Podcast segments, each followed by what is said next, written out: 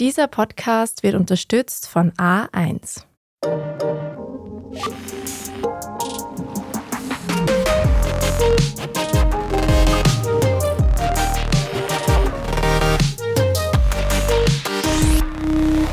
Willkommen zu Lohnt sich das, der Standard-Podcast über Geld. Ich bin Alexander Amon. Ich bin der Wiener Brumbauer.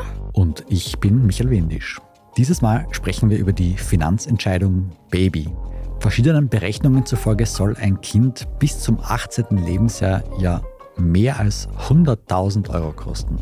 Das ist schon eine recht ordentliche Investition. Welche Ausgaben stehen dafür an? Kann man sich dafür überhaupt vorbereiten? Und wie investiert man denn für das eigene Kind? Das fragen wir uns heute. Wir haben aber keine Expertin oder keinen Experten da sitzen, Wow, wow, wow. sondern unser lieber Kollege Alex hat bereits ein Kind Mhm. und wird sich da hoffentlich ein bisschen auskennen, Ich oder kenne mich Alex? ein bisschen aus, ja. Ja, Alex ist also Experte on the job. genau. Bin wunderbar vorbereitet. Äh, Super. Bevor es aber losgeht, noch eine kleine Bitte. Wenn euch unser Podcast gefällt, dann abonniert uns gleich auf Spotify, Apple Podcasts oder wo auch immer ihr Podcasts hört. Wir freuen uns außerdem über eine gute Bewertung, wenn euch der Podcast gefällt. Alex, wenn man erfährt, dass man Vater wird, geht einem wahrscheinlich vieles durch den Kopf, allerdings nicht zunächst einmal das Geld. Wann hast du eigentlich das erste Mal begonnen, dir jetzt wirklich durchzurechnen, ob du dir ein Baby eigentlich leisten kannst, finanziell betrachtet? Tatsächlich befasst man sich mit dem Thema zu spät. Ich war sehr überrascht, was man in ein Kind investieren kann. Fangt ja an mit Kinderzimmer zum Beispiel, wenn du da mal schaust, was so ein Kinderbett kostet. Und dann brauchst du natürlich einen Kinderwagen. Du brauchst vielleicht, wenn du ein Auto hast, so eine Schale, wo du das Kind reinlegst. Und das sind halt alles Investitionen mit 200 Euro plus. Also man kriegt recht schnell ein Gefühl dafür, dass ein Kind tatsächlich eine Investition ist, ja. Und da ist es noch gar nicht geboren. Da ist es noch nicht einmal auf der Welt, ja, weil da geht es natürlich weiter, ne? weil wo bringst du das Kind zur Welt? Dann gibt es ja auch, je nach wo du wohnst, mehr oder weniger Möglichkeiten, dass du es quasi staatsfinanziert machst oder halt auch was zahlen musst. Und wenn du dann zum Beispiel als Papa dabei bleiben magst der Nacht oder so, dann ja, kann es schon einmal ein bisschen teurer werden, genau. Also ja, das geht sehr parallel Hand in Hand, Kinder kriegen und sich über Geld Gedanken machen. Also schon sehr viel zur Vorbereitung.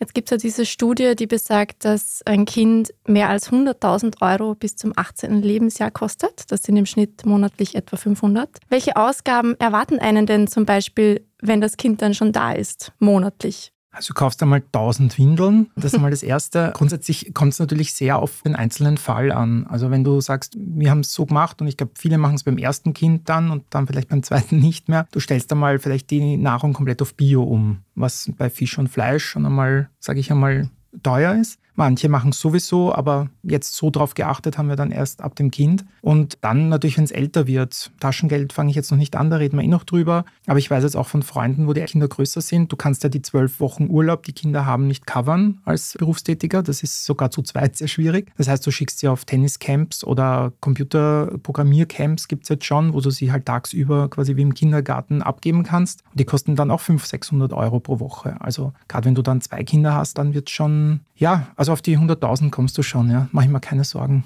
Macht euch auch Überlegungen wegen Privatkindergarten, Privatschule oder so?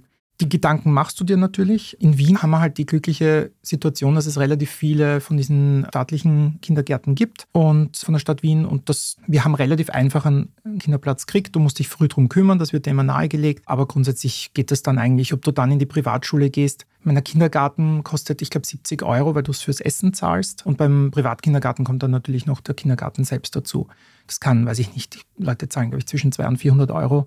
Kommt dann wirklich drauf an, was das für ein Kindergarten ist. Und ja, eben das sind so ganz viele Entscheidungen, die halt wirklich jeder für sich treffen muss. Auch Privatschule dann, wenn du magst, dass er vielleicht die ersten Connections schon mit 6, 7 macht, die er dann später brauchen kann, um in den nächsten Chat zu laufen, der vielleicht problematisch ist, dann kannst du da natürlich auch drauf schauen, ja. Also schon massive Hürden, die da auf einen zukommen. Beginnst du da schon oder hast du schon begonnen, bei der Geburt Rücklagen zu legen oder vielleicht schon noch früher? Nein, das machst du natürlich nicht. Also ich habe das nicht gemacht. Also ich, wie gesagt, ich bin da sehr naiv an die Sache herangekommen, weil es ist ja meistens so, dass du, wenn du keine Kinder hast, eigentlich wenig mit Leuten zu tun hast, die Kinder haben, beziehungsweise sie dann nicht gerade fragst, was macht sie für Anlagen fürs Kind? Weil in Österreich redet man generell nicht so gern über Geld und dann ist das quasi ein Sub-Sub-Sub-Thema. Grundsätzlich, wenn du jetzt Leute fragst, die sich damit auskennen oder eben im Internet recherchierst, ist natürlich wie bei so vielen Sachen, je früher, desto besser. Also wenn du weißt, du hast ein Kind und du hast das Glück, finanzielle Polster zu haben, dann legst du natürlich früh weg. Also es gibt ganz viele Rechenmodelle, sei es jetzt ein Sparplan zum Beispiel, wo du monatlich einlegst. Dann ist natürlich, wenn du bis 18 ansparst, ist mehr Geld da, wenn du schon mit null Jahren oder einem Jahr anfängst, als wenn du erst mit fünf oder sechs anfängst. Das ist ein einfaches Rechenbeispiel, das kann sogar ich nachvollziehen. Also von daher ist es eigentlich wichtig, ob du A, diese Sparanlagen hast, also diesen Polster, und ob du dann sagst, ich will kurzfristig sparen oder ich will langfristig sparen. Also wenn du sagst, okay, für einen Führerschein wäre ich froh, Führerschein weiß ich nicht, ob mein Sohn noch, noch sowas gibt wie einen Führerschein, aber keine Ahnung, Anzahlung für, ein, für eine Wohnung, dann weiß ich, okay, ich hätte so 18 Jahre, wenn ich mich früh drum kümmere oder 13 Jahre ein bisschen später, dann könnte ich mich mit sowas auseinandersetzen. Habe ich ehrlich gesagt also ich habe vor einem Jahr circa damit angefangen, also da war er zwei und ich habe mich auch so im Umfeld umgehört, es ist jetzt nicht selbstverständlich, dass Leute sobald sie ein Kind kriegen, ein Kinderkonto anlegen. Man muss es sich ja auch erstmal leisten können, etwas zur Seite legen, nehme ich an. Absolut, ja. Also das ist ganz unterschiedlich je nach Sparform. Grundsätzlich, das wird immer wieder empfohlen, dass wenn dir am Ende des Monats was überbleibt, dann kannst du was ansparen. Das ist ja jetzt, und das werden wir jetzt auch im Laufe des Podcasts feststellen, dass es gibt jetzt ganz wenige Sparformen, die jetzt irgendwie für Kinder gemacht sind. Also da ist man relativ schnell erschöpft, wenn man das recherchiert. Grundsätzlich gibt es Sparformen und die kannst du für dich anlegen oder fürs Kind, aber es gibt jetzt kein, weiß ich nicht, Pepper Woods Sparbuch oder so. Sagt euch jetzt nichts, weil ihr alle keine Kinder habt, aber macht nichts. Schaut es mich nur fragend an. Ja, also wir kennen uns ja wirklich nicht aus, deshalb frage ich jetzt gleich einmal ganz blöd, gibt es eigentlich auch Kredite für Kinder, damit man sich das leisten kann? Ist da sowas untergekommen? Nein, ist mir nicht untergekommen. Also das wäre, glaube ich, auch sehr abschreckend für junge Leute, wenn irgendwie das bei Banken oder so prominent angepriesen wird. Nehmen Sie sich einen Kredit für Kind. Ich glaube, da würden dann ohnehin, wenn jetzt schon bei jungen Leuten, merke ich schon eine gewisse Skepsis manchmal, was Kinder betrifft. Und wenn man dann noch Kredite anpreist, ich glaube, das wäre nicht gut. Also so schlimm ist es dann auch wieder nicht, weil es gibt ja auch staatliche Unterstützung. Ich wollte gerade sagen, also kein Kredit, aber man muss sich ein bisschen wegsparen. Welche Arten von staatlicher Unterstützung gibt es denn da und was macht man da mit denen? Verprassen. Nein, das ist natürlich gut, dass es die gibt, weil das kannst du dann quasi monatlich von diesen, was hast du anfangs gesagt, ich glaube 500 Euro im Monat kannst mhm. du dann quasi abziehen. Da gibt es ganz viel und das ist auch ein Dschungel, wenn du dich da am, am, Anfang einliest. Also generell dieses ganze Kinderthema, was die Anmeldung betrifft, das ist so genau noch relativ einfach. Aber gerade diese ganzen Geldsachen, mein ganz prominent ist zum Beispiel der Familienbonus Plus, das ist ein Steuerabsetzbetrag, der die eigene Steuerlast reduziert. Die kannst du zum Beispiel dem Arbeitgeber so einen ausgefüllten Wisch schicken, dann kriegst du das quasi mit dem Gehaltszettel. Oder du kannst das mit einem Steuerausgleich Ende des Jahres machen. Also die zwei Möglichkeiten hast du. Dann gibt es noch zum Beispiel die Familienbeihilfe. Ich glaube, die war automatisiert sogar. Das ist eine von wenigen Sachen, die dann relativ einfach gehen. Das kriegt dann eben, wenn du halt, also meistens die Mutter, das sind glaube ich 120 Euro. Genau, der Familienbonus Plus sind 166 Euro und die Familienbeihilfe sind 120 Euro.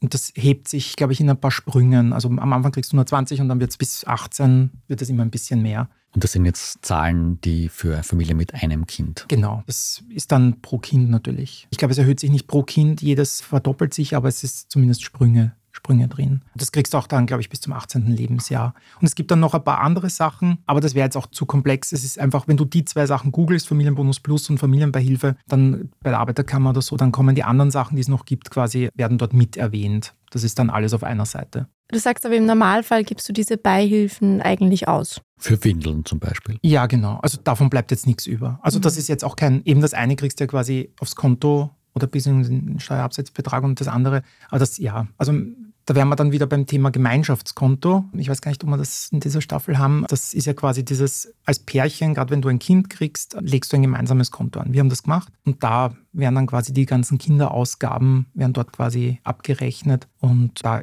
addet man quasi das Geld, das man irgendwie vom Staat kriegt, fließt auch dort rein und dann, es wird quasi refinanziert. Tatsächlich werden wir das in einer der kommenden Folgen besprechen. Jetzt bekommt man nicht nur vom Staat Geld, manche bekommen auch Geld von netten Verwandten, vielleicht schon zur Geburt oder bei manchen auch zur Taufe. Und da fangen wir eigentlich schon an mit dem Thema Investieren. Was macht man mit diesen Geldgeschenken? Gibt es da ein Sparschwein? Hat ein Kind noch sowas wie ein Sparschwein? Tatsächlich nicht. Ich kann mich erinnern, ich hatte eins, ja. Das war tatsächlich früher eigentlich so Bausparer und Sparschwein. Ne? Ist aber eine lustige Idee. Ich meine, ist man mit drei wahrscheinlich auch vielleicht noch ein bisschen zu klein. Es ist die Überlegung, ob man es irgendwann macht. Grundsätzlich, da ist wieder diese, was wir vorher erwähnt haben. Also es gibt ganz viele Sachen natürlich, die du fürs Kind machen kannst. Beworben wird, wenn du jetzt Kind quasi kinderspezifische Sachen meinst. Es gibt natürlich so Kinderkonten. Das ist jetzt, glaube ich, unabhängig vom Alter. Ich glaube, geht meistens bis zehn Jahre alt. Das ist dann meistens so mit, weiß ich nicht, ich möchte jetzt eben keine einzelne Bank nennen. Da hat jede Bank so seine eigenen Sachen. Jugendkonten oder Kinderkonten haben meistens so einen Bonus, dass du irgendwie die ersten 3000 Euro sind irgendwie mit drei Prozent Zinsen. Danach weniger, deutlich weniger oder die ersten 500 Euro sind irgendwie mit 5% oder so. Also das sind so, du merkst schnell, das sind so ein bisschen Lockangebote, dass quasi so diese Ersteinlagen relativ gut verzinst sind, aber dann natürlich relativ schnell so sich dem normalen Gehaltskonto quasi anpassen. Und grundsätzlich aber nicht schlecht, wahrscheinlich ein Konto zu haben, ebenso wenn, wenn du sagst, wenn die Großeltern sagen, hey, wir wollen nicht noch einen Bagger kaufen aus Lego, sondern hätten ihnen zu Weihnachten gerne noch Geld überwiesen. Das ist natürlich praktisch, wenn du sagst, du hast ein Konto, dann sagst du da Kontonummer und bitte, danke. Also kein Sparschwein mehr und dann auch keinen Weltspartag mit Luftballon. Nein. Aber es gibt tatsächlich ein Sparefroh. Also ich weiß nicht, Sparefroh war ja früher so ein Männchen, ne? das mit so einem Dreieck am Kopf. Und das habe ich jetzt nicht mehr gesehen, aber es gibt zum Beispiel ein Sparefroh. Aber das, glaube ich, ist einer Bank zugeordnet. Darum, wie gesagt, mhm. da wollte ich jetzt nicht zu sehr in einzelne Banken rein, weil wir haben so viele Banken, es gibt ganz viele Online-Banken, also das ist ja sehr, sehr breit gefächert mittlerweile. Wenn dein Kind aber nicht durch den Weltspartag auf das Sparen oder das Investieren aufmerksam gemacht wird, wie machst du das oder wie hast du das vor, dein Kind in die Investitionen einzubinden? Also grundsätzlich möchte ich einfach, dass mein Kind einen Umgang mit Geld lernt. Das ist einfach wichtig. Es gibt ja Sprüche wie Geld stinkt und so. Das würde ich ihm eher nicht sagen. Na, Geld stinkt nicht, oder? Na eben, aber es gibt so. Also ich weiß nicht, woher der kommt.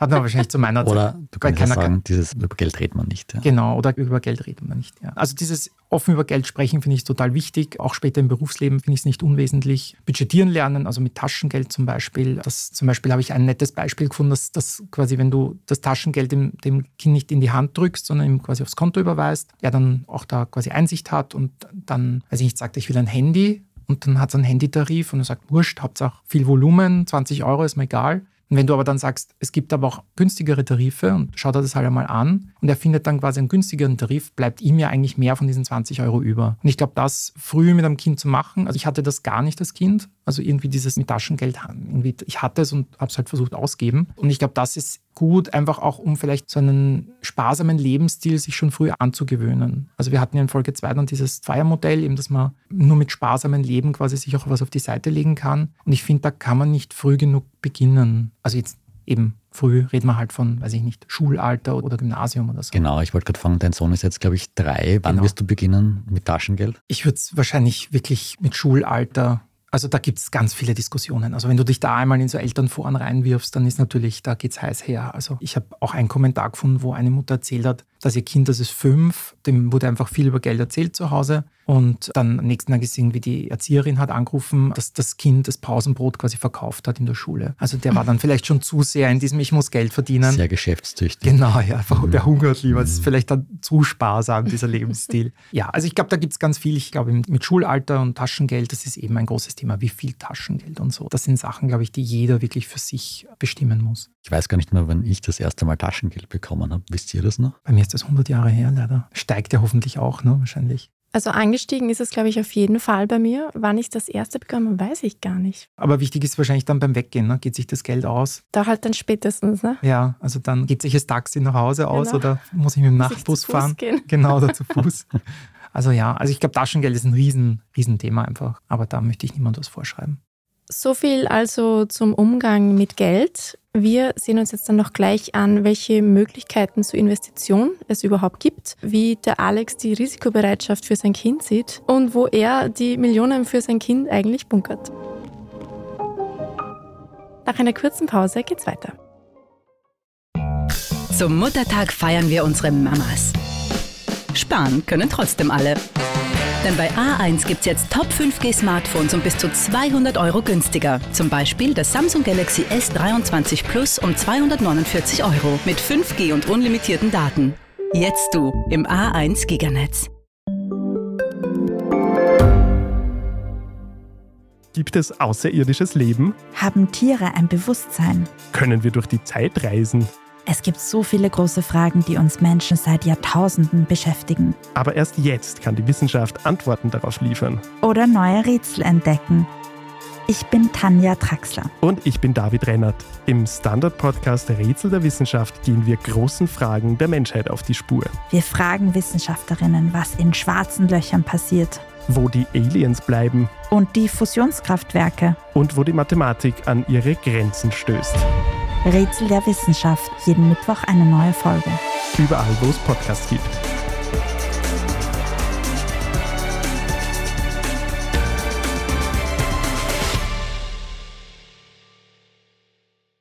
So, Alex, wir haben im ersten Teil schon ein bisschen erfahren, es gibt ein Kinderkonto, Sparschwein gibt es in deinem Fall nicht. Was gibt es aber sonst noch für Anlageformen, die man für sein Kind wählen kann?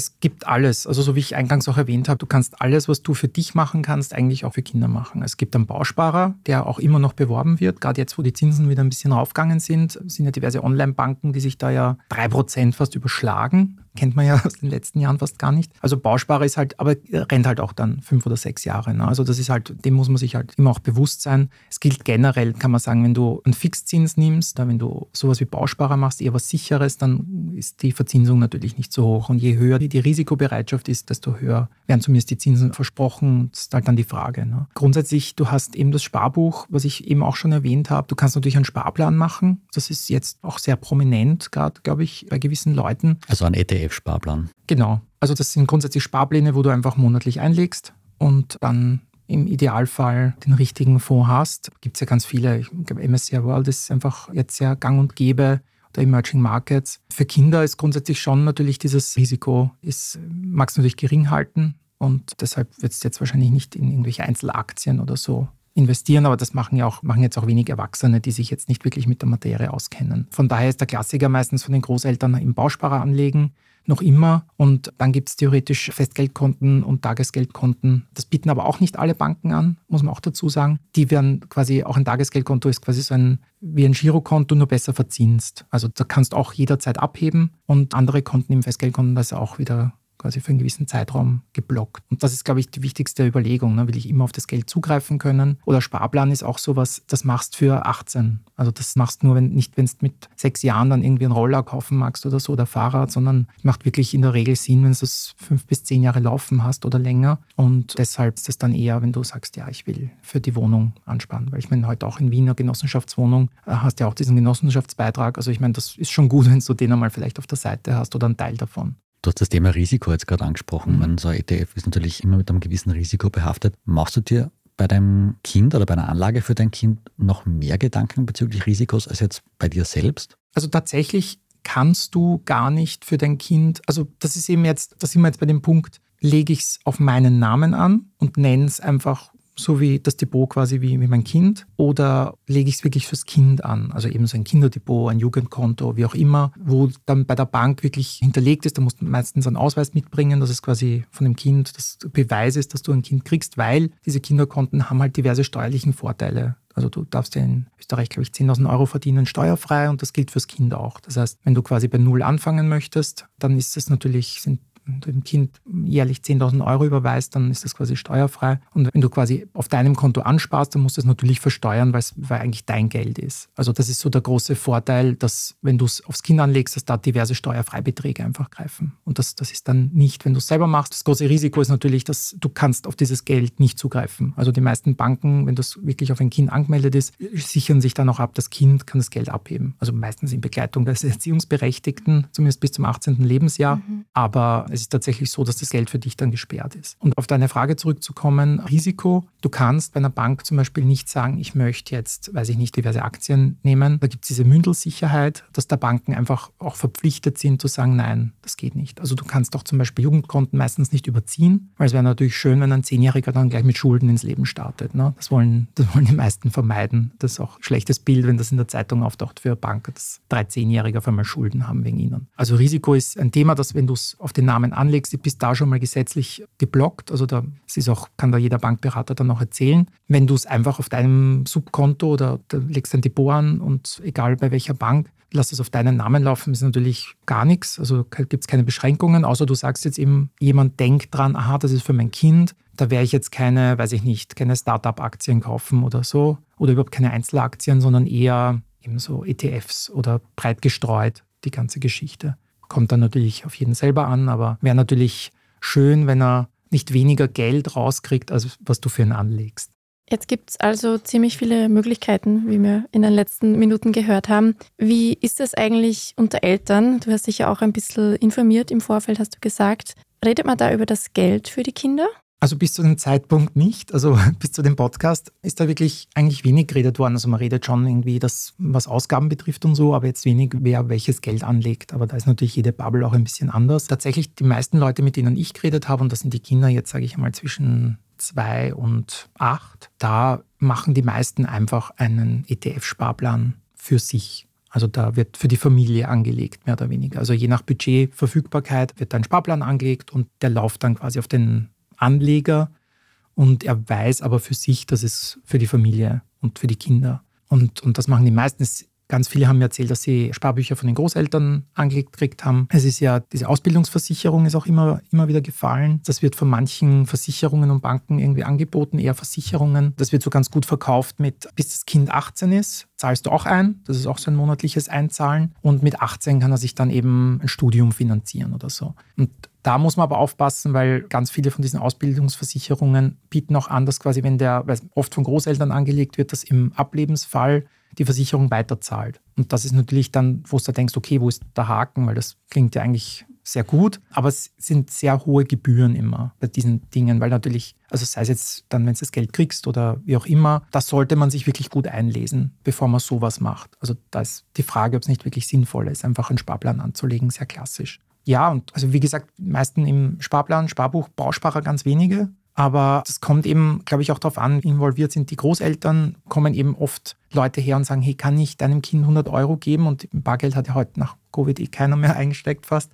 Kann ich dir das irgendwo hinüberweisen? Und dann finde ich, ist es nicht schlecht, quasi so ein Konto zu haben. Und tatsächlich war ich jetzt auch bei der Recherche überrascht, dass Bausparen jetzt in Zeiten wie diesen natürlich ein totales Minusgeschäft ist. Also die 3% sind attraktiv, wenn nicht eine 9%ige Inflation ist, aber es wird ja hoffentlich wieder besser. Also wenn du das über sechs Jahre laufen lässt, dann, weiß ich nicht, sind dreieinhalb Prozent vielleicht, wie manchmal jetzt angeboten werden, dann vielleicht eh nicht so schlecht. Aber das ist halt dann wirklich eine Gefühlssache, wo du dich wohlfühlst. Und ich glaube, das sehen ganz viele Eltern anders. Also auch Sparpläne. Also ich glaube, ganz viele Leute interessieren sich gar nicht für Finanzen oder für diese Dinge. Und ich denke mir auch, ich lese mich da jetzt seit ein paar Jahren ein. Es ist schon Arbeit. Also du musst da schon auch am Laufenden bleiben. Es gibt immer mehr Möglichkeiten. Die Banken passen auch immer ihr Portfolio an. Es kommen neue Online-Banken, die zum Teil sehr gute Konditionen haben bei Sachen. Also das, das ist schon ein Ding, wo sich, glaube ich, nicht jeder damit befassen will. Und gerade deshalb finde ich es wichtig, dass man sich austauscht. Also das ist mhm. wieder so ein Thema, redet ja. doch ein bisschen mehr über Geld, weil gerade junge Eltern, also eben, Michi, du hast das eingangs erwähnt, du hast ganz andere Sorgen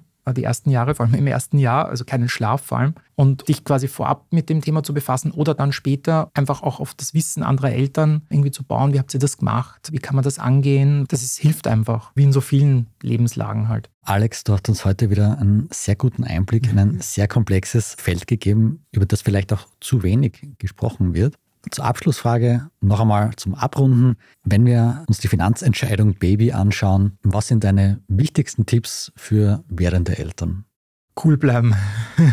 Nein, es gibt ganz, ganz viele Tipps, die man geben kann. Einen Satz habe ich gefunden, den fand ich sehr nett. Dieses keine Entscheidung treffen ist auch eine Entscheidung treffen. Wenn man sich in dem Moment nicht wohlfühlt, irgendeinen Sparplan zu machen, weil gerade, weiß nicht, Jobwechsel oder der Firma geht es nicht gut und es können einfach finanziell unterschiedliche Hindernisse warten, nutzt es jetzt nichts, einfach wenn man sich jetzt gerade leisten kann, 300 Euro im Monat fürs Kind auf die Seite legen, wenn man sich es vielleicht in sechs Monaten nicht mehr leisten kann. Darum eben, und das gilt ja, das werden wir auch jetzt von ganz vielen Expertinnen noch hören in den nächsten Wochen, Geldsachen sollte man nicht so aus dem Bauch raus einfach aus einer Laune oder aus der Angst, irgendwas zu verpassen machen, sondern sich wirklich ein bisschen damit auseinandersetzen. Für Kinder Geld anlegen wird immer wieder geraten, nicht auf eine einzelne Aktie. Also immer streuen ist ganz wichtig, gerade in Zeiten wie diesen.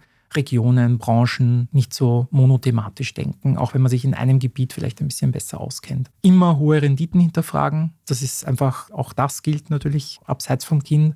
Aber da ist dann meistens irgendein Ding, das man vielleicht sich einfach vorher durchlesen sollte, ob man mit diesem Risiko leben möchte und nie kurzfristig denken. Ich finde gerade für ein Kind, das kostet im Monat viel, aber es trotzdem die großen Ausgaben kommen, glaube ich, dann eben, wenn es um eine Ausbildung geht, wenn es eventuell um ein Auto geht, um ein Auslandssemester oder Jahr. Also ich glaube, dieses langfristige Denken bis 18 hilft, auch um sich so ein bisschen den Stress rauszunehmen, zu sagen, okay, bis dahin bauen wir immer ein bisschen was auf, wenn es die finanzielle Situation überhaupt erlaubt. Und das habe ich eh schon gesagt. Also Gefühle, nur weil eine Aktie jetzt plus 30 macht, nicht bitte das ganze Geld draufwerfen, wenn man sich denkt, boah, plus 30, das ist das Kind reich und es 18 ist, das hat selten funktioniert. Darum. Und wie gesagt, diese Entscheidung ist, glaube ich, noch ganz wichtig, ob auf den eigenen Namen oder auf den Namen vom Kind. Ich glaube, das sollte man sich einfach überlegen mit diesen Vor- und Nachteilen, die wir auch besprochen haben. Verfügbarkeit und diese Dinge, das sind so Dinge, die man sich auf jeden Fall durchdenken sollte.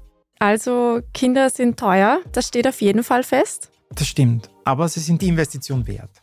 Und es ist ja auch keine rein rationale Entscheidung. Da hast du absolut recht. Das sollte es auch, glaube ich, nicht sein. Vielen Dank euch fürs Zuhören. Ich hoffe, euch hat es gefallen. Wenn ja, dann gebt uns auch gerne eine gute Bewertung auf Spotify, Apple Podcasts oder wo auch immer ihr diesen Podcast hört. Wenn ihr junge Eltern oder werdende Eltern in eurem Freundeskreis habt, dann empfehlt uns gerne weiter. Habt ihr Feedback oder Fragen, dann schreibt uns gerne eine E-Mail an podcast.derstandard.at. Diese Folge wurde produziert von Christoph Grubitz. Ich bin Michael Windisch. Ich bin der Wiener Brumbauer. Und ich bin Alexander Amon. Ciao und bis zum nächsten Mal. Ciao. Ciao.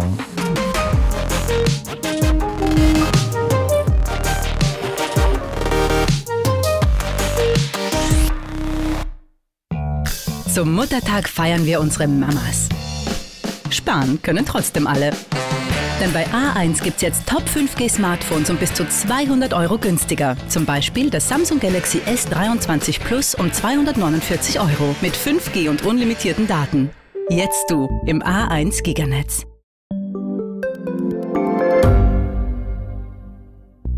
Schaffen wir es noch, die Erderhitzung zu stoppen? Wie verändert künstliche Intelligenz unser Leben? Wie werden wir in einer heißeren Welt leben, arbeiten, urlauben? Und wann fahren Autos autonom? Ich bin Alicia Prager. Und ich bin Florian Koch. Um solche und viele weitere Fragen geht es im Podcast Edition Zukunft und Edition Zukunft Klimafragen.